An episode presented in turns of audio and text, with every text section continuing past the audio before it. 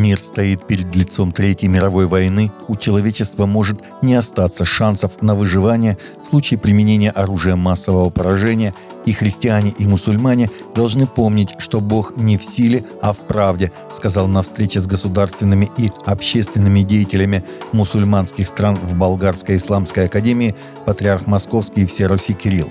Сегодня мир стоит фактически перед лицом катастрофического конфликта, и некоторые называют это Третьей мировой войной.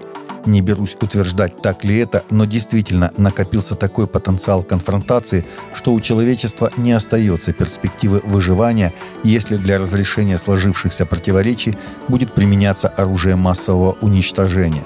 Мы должны напомнить, когда я говорю «мы», имею в виду и христиан, и мусульман, что Бог не в силе, а в правде, сказал предстоятель русской церкви. В этом смысле сотрудничество России с исламским миром сегодня приобретает очень важное значение и некоторое новое измерение, добавил он.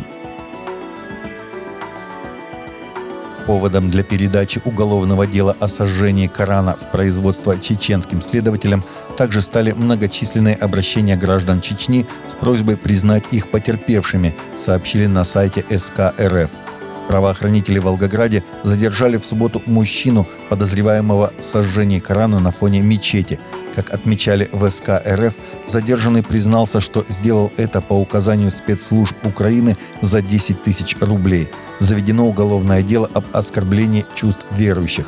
Ранее СКРФ сообщил, что уголовное дело против жителя Волгограда, который сжег Коран по указанию спецслужб Украины за 10 тысяч рублей, передано для расследования в Чечню. Старший пастор Московской церкви «Благая весть» Павел Реннер в связи с проведением в Таллине движением «Искатели Бога» мероприятия «Молитва за Украину» сделал заявление.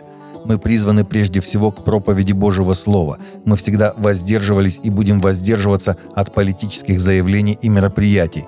Мы живем в России, и мы никогда не будем молиться о ее поражении или разрушении, как и любой другой страны в мире – Писании ясно говорится об ответственности верующих людей в отношении светской власти.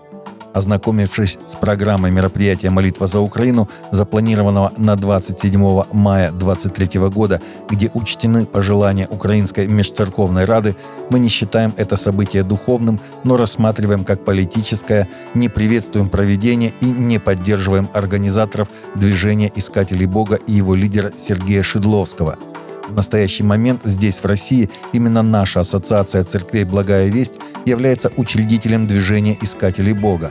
Однако в свете последних событий мы начали процесс ликвидации российского юридического лица «Искателей Бога».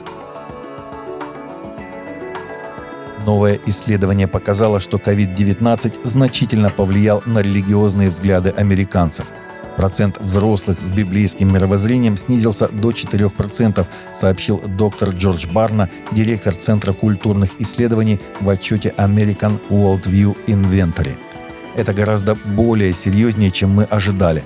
Как правило, вы не обнаруживаете, что религиозные убеждения сильно меняются с возрастом, сказал Барна в интервью CBN News.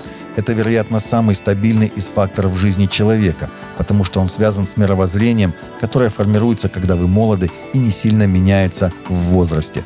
Мы обнаружили ряд вещей, которые изменились с точки зрения их взглядов на истину, их представления о Боге, их собственной оценки своей духовной приверженности, некоторых их моральных взглядов, даже их идей и поведения, связанных с религиозной деятельностью, личной религиозной активностью, посещением церкви, чтением Библии, признанием своей греховности и просьбы о прощении, сказал Барна. Все эти вещи изменились довольно драматично.